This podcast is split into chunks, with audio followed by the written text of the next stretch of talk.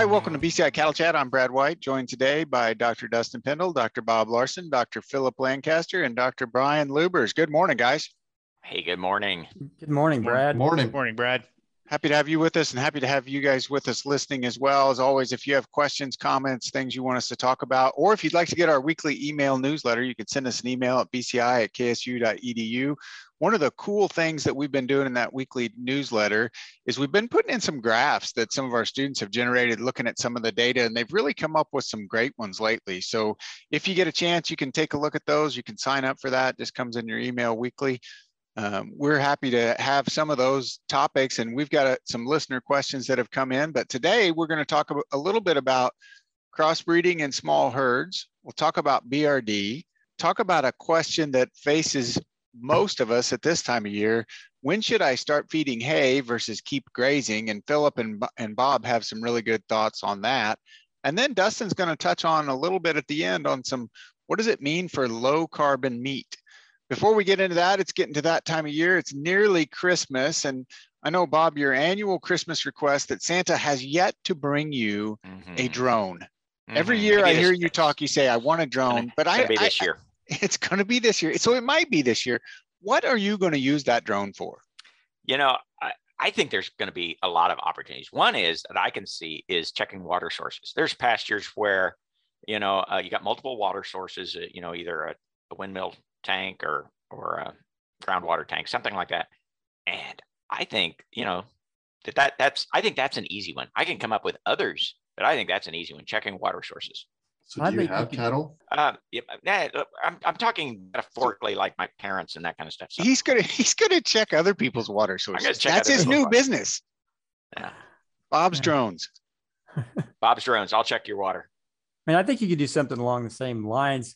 If you've got really large pastures, really large ranch, you could use it to locate the cows before you spend a lot of time traversing over the ranch to find them to check on them mm-hmm. and save a lot of time and, and effort there. And and again, I'm picturing you know some of our pretty wide open pastures. We've also got some pretty heavily wood pastures. Uh, I don't think my drone's going to work very darn well there, finding cows or anything, unless I can learn to fly it around the trees, and that may that may be an adventure. I'm picturing the drones that our kids got for Christmas a couple years ago, and they were the cheaper drones. And we went out on Christmas Day, which here in Kansas, windy, and that thing went up in the air for about 15 seconds. They're not wind hardy, right? So I, I think you'd have to probably there's better ones than those. But yeah, we'll we'll see, Bob. We'll all chip in and and go to Walmart and see what they have on the shelf that we can get for you this year to go check people's waters. So one one of the things that uh, is a relatively frequent question, and, and we talk about. Um, I think it is. You think about crossbreeding and you get a big herd, you have lots of different opportunities to bring in different bulls, different genetics. But I want to ask you guys, how do I, not really into the principles, but how would I implement that? And let me give you a scenario. I've got a herd with one or two bulls, right? So I've got enough cows to go with it. How do I implement that crossbreeding plan to really get the benefits of crossbreeding, knowing I don't have a lot of genetic choices there? I, you know, that's a very good question because I really do like my crossbred cows. Uh, some of the advantages of crossbred cows are better calf viability, better vigor of the calves, a little better growth, um, those types of things. So I really do like crossbred cows. But when you only have, you know, one or two bulls, it's hard to manage that. But one way that's that people have talked about for years is is kind of switching back between breeds. So if I'm going to keep a bull for two or three, four years, you know, go with breed A, and then the next time I need to buy a bull, buy a different breed of bulls. And then over the generations, then I have a a planned and but not perfect crossbreeding system, but that works pretty decently. Hmm. And that that gets you a fair amount of the heterosis that's that's available, or the maximum heterosis. You know, if we do the look at the different types of crossbreeding systems, the maximum heterosis is crossbred cows on a terminal sire bull to get both maximum on the cows and then on the calves. And so in a small herd, that's really tough to do. But I think one way you could do that would be using AI as a tool to bring different genetics in and create those crossbred cows within your own herd. And then using it, having a terminal sire around to, to breed the rest of the cows. and natural service. Yeah, I think that can work pretty well. It does take a little more management, and you got to have a high fertility herd, you know, so you got to do a lot of things well. But I think that is a great way to do it. The one other way that I, I do also think that that can work really well is to use composites, and and those are becoming more popular. Uh, you know, basically kind of planned crossbreeds of you know a couple of breeds, and then you basically treat them like a purebred uh, on my operation if I'm a buyer of those.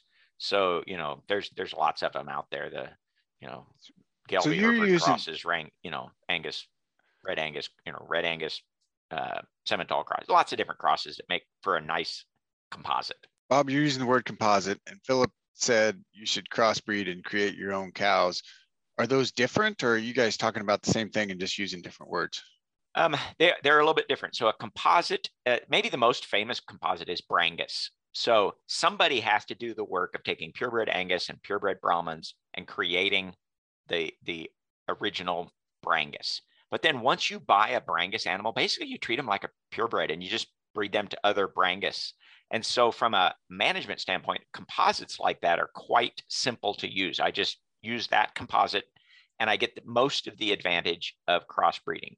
With crossbreeding, I'm using two full, you know, purebred breeds, you know, Angus, Hereford, Charolais, Simmental, some, you know, some, and then I'm crossing those two breeds. And now I'm taking the um, management cost and advantage of creating those. So yeah, I'm I'm calling them slightly different things. It's it's it, you get benefits from both ways of doing it. Yeah, I agree. I mean, a composite has a established percentage of each of the different breeds in it, and it's consistent from each generation to generation. And, and that takes a lot of different herds to put that together. If you're a small producer, building your own composites not going to be very feasible.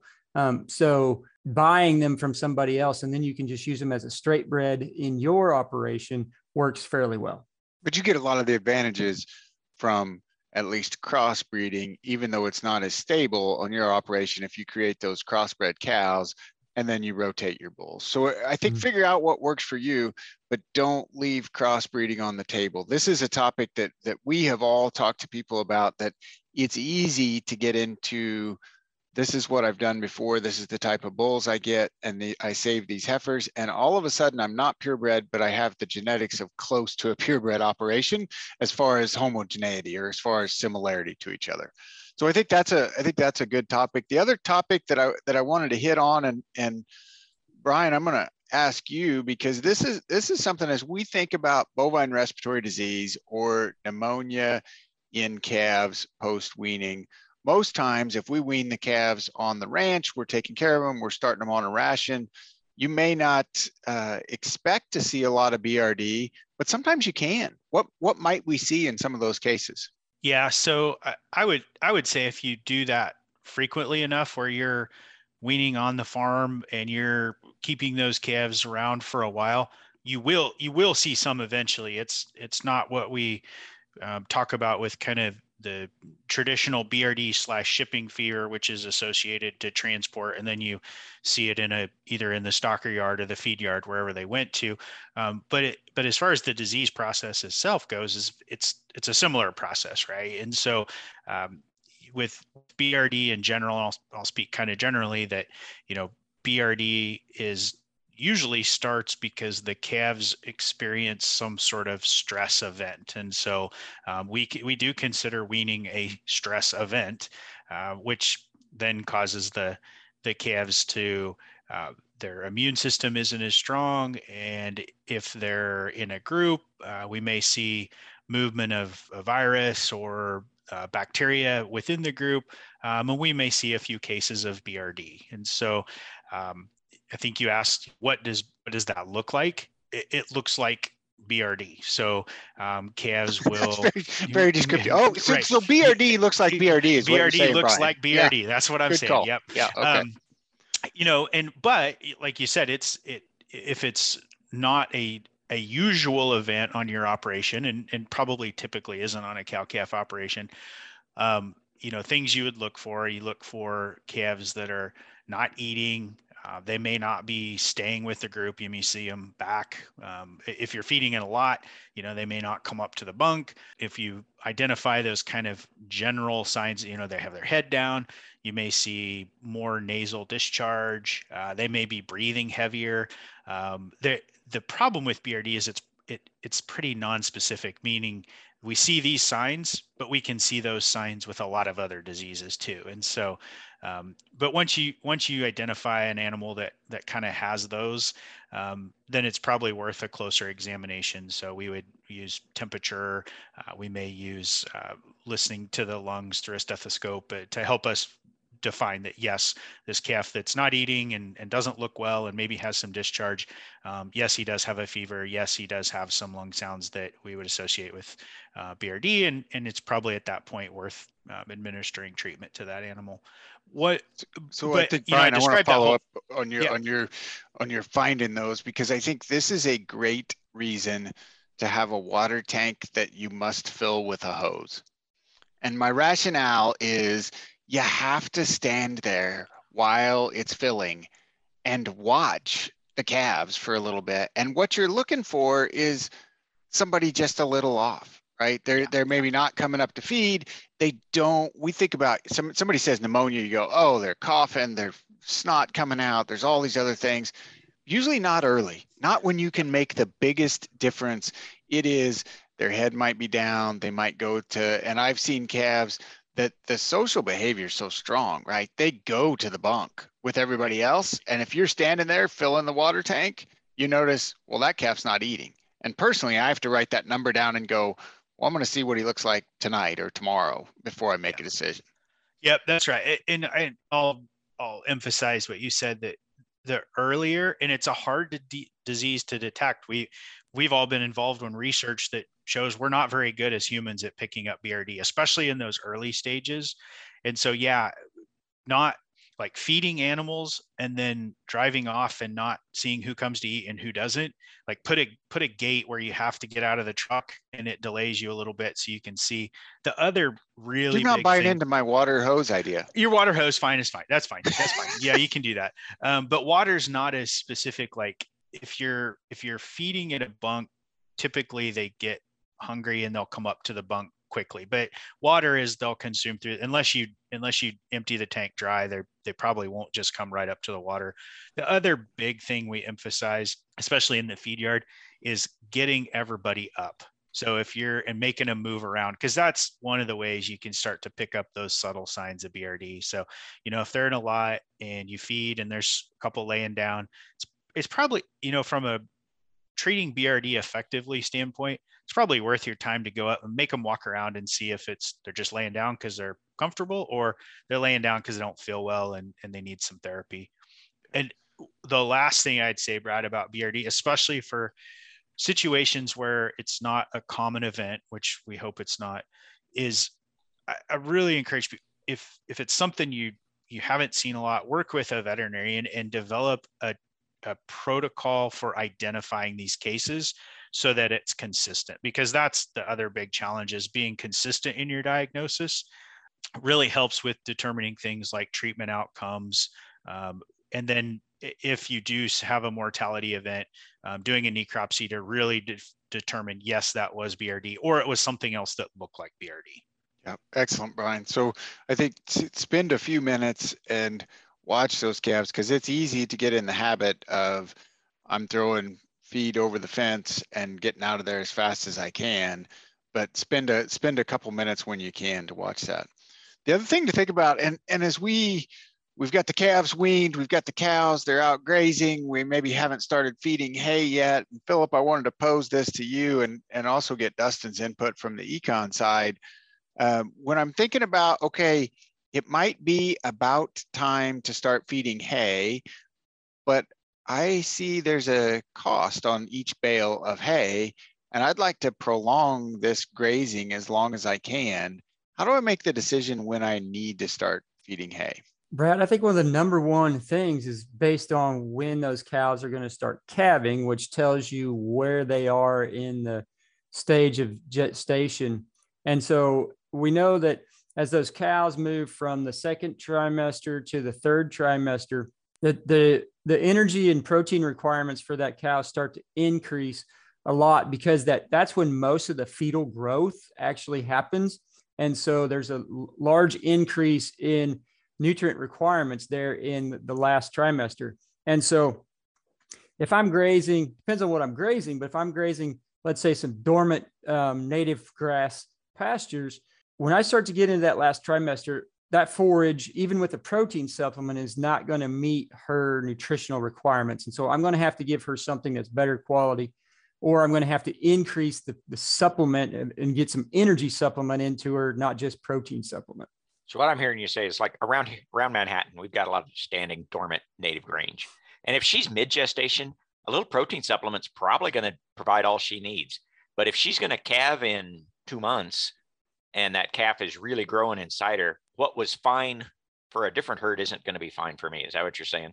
Yeah, exactly. It's it's the stage of where they're at in that gestation period that really makes a difference on whether that standing forage will meet their requirements or not. All right, so then I'm going to throw it back at you with, well, what about other types of forage? What if you've got somebody with fescue or you know something like that? Uh, so if so if you got a cool season forage, especially fescue, fescue is it tends to even as long as the temperatures are above freezing, it tends to grow a little bit and it stays green, especially down in if you've got if you let it stockpile, say in the fall, and you've got it um, a mat of forage there down underneath, it'll still be green. It may be brown on top, but down underneath it'll still be green a lot of times. And so it's still got good protein. It's still got uh, good digestibility. And so if you've got enough of it out there, you can still meet the nutritional requirements of those cows um, as long as there's enough of it for them to consume, even even going into late gestation. Dustin, what about the economic parts? That is, we think about the cost or the cost benefit of this scenario. How does that play into this decision? Yeah, I mean, when you guys were talking about that, the first thing that come to my mind was, you know, what are the costs associated with starting to feed hay now versus continue grazing? I mean, think about the costs uh, including your nutritional uh, impacts as well. And so I, guess what I was just saying is think about because we've talked about for the last what two weeks in our podcasts uh, that the can the the members of KFMA Kansas Farm Managers Association looking at that data of those cow calf operations, the most profitable operations tend to have the smaller or the lowest uh, non-pasture feed expenses However, those high profit operations tend to have a higher pasture cost compared to your low low profit producers. And so what's happening is those producers, I think, are making some kind of trade off between maybe running the cows a little longer on pasture or grazing them versus uh, maybe bringing them off the pasture and start feeding them hay. So those are some things I think you just got to think about. Maybe you sit down and you just pencil out uh, pencil out the numbers, work through the math. And we will in our show notes, we'll put a link to uh, a, a, website that has a feed cost calculator so they can actually work through some of those some of those numbers themselves. All right. So I'm going to throw in maybe it's on the same topic, maybe it's a little bit different. So I'm starting, I'm thinking of calving season now, and I'm thinking about the type of environment that I want calves to calve in, and I don't want them to calve in a dry lot. I'd really like to get them out on a pasture. And if I have to carry feed out there, that's fine. So here, I'm going to ask you, Philip. It makes me think though, if I graze, so maybe I'll feed in the dry lot for a while, hay, but then come February, March, April, I put them out on on a on pasture. Uh, I'll probably have to supplement them, yes, but am I doing anything negatively to that pasture's growth come summertime by doing that? Because I really want to get my calves to be calved out on a pasture, not in a dry lot. Well, you could. Um, depends on how you you manage it. A um, couple of things. If you concentrate all your feeding in one area, then you have really damaged that area and it's probably going to be all weeds come summertime. But the damaged area is relatively small. But if you spread it out and really spread it out across the pasture, you won't have very much damage at all to as long as as far as foot traffic and mud and and really killing things out. So you're saying um, like if I'm going to unroll hay or something like that, just do it a different place every time I take hay out there, as yeah. far apart as I can get them. Yeah, move move it around. Also, you know, moves the manure and the nutrients around too that helps spread that out um, and get better utilization of that. Um, but then you probably want to think about pulling them off or a little early because if you really grub that down and that new grass really starts to get green and they eat off of those leaves really early, that's going to stunt the growth of that grass for the rest of the growing season. So if I turn cows out to calve on a pasture, I can't just leave them on that pasture all the way through the summer. I'm going to have to give that pasture some rest early in the early in the summer. Is that what you're saying? Yeah, if you if you can, I know that that becomes difficult. Some pasture has to get grazed there early on, um, but rotating them around so that each area can get some rest early on is really important. Excellent. Thank you guys for that. I think great answers to both those questions. And that leads us to our BCI Cattle Chat checklist for this week. Our BCI Cattle Chat checklist this week are the considerations for when I should start feeding hay versus continuing to graze. Number five, understand the impact on spring grazing. Number four, compare the benefits and costs of meeting the nutrition through standing forage versus hay.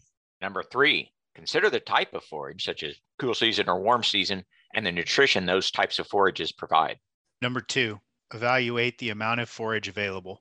And number one, know the production stage of the cows and the nutritional requirements of those cows. And that's our BCI Cattle Chat checklist for this week.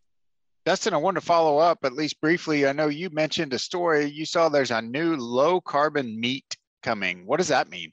Uh, that's a great question. Uh, I did see an article that talked about low carbon beef. And so this is a USDA ag marketing service uh, process verified program that's called low carbon beef. And so it's a, it, it is a certification program uh, that raises cattle with reduced greenhouse gas emissions. Uh, I don't know a lot of the details, uh, but it, it, did note, the article noted that cattle must show at least 10% lower greenhouse gas emissions than the industry standard. Uh, and they did talk about maybe consumers willing to pay. They compared it like to organic as an example, or grass fed. And so I think that's probably what they're probably trying to uh, trying to get some premiums for those individuals who you know care about the uh, or you know who want to try to reduce the carbon footprint. Yeah, I saw I saw a similar article, and they didn't have details on a. You know, it looks like it's going to be a, a labeling, right? So it'll fit in with other USDA labeling, but it looks like they they give you scores based on um, the the feed greenhouse gas emissions, the fuel, uh, the cattle themselves. Um, there, there's several categories that go across to help score it, but I mean, it's basically going to add another another labeling option for consumers who who would prefer to purchase those products. Yeah, so that carbon footprint is based on a variety of sources. It's not just the meat. It's not that the meat itself is different, but it's how it's raised, how it was processed, what they were fed, how long those those cattle were live, the efficiency of that process. Is that what you're saying, Dustin, Brian? Yeah, I believe there was like 20 different criteria that they used, like as Brian said, the feeds and the fuels and the fertilizers and et cetera. I think I think numbers. something keep an eye on, and and a lot of the sustainability metrics are are coming back to being driven by efficiency. And as we've talked many times, efficiency of the operation is is key for several other aspects, including economic health. So it's important to to be sure that we can get there. So we appreciated your input on that, and appreciated you guys' input on these other topics as we talked about the the different aspects, and certainly we'll continue to follow up on uh, the nutrition as well as some of the crossbreeding topics that, that were mentioned today. As always, we've enjoyed having you with us today. And if you have any questions, comments, topics you'd like us to talk about, send us an email at bci at ksu.edu.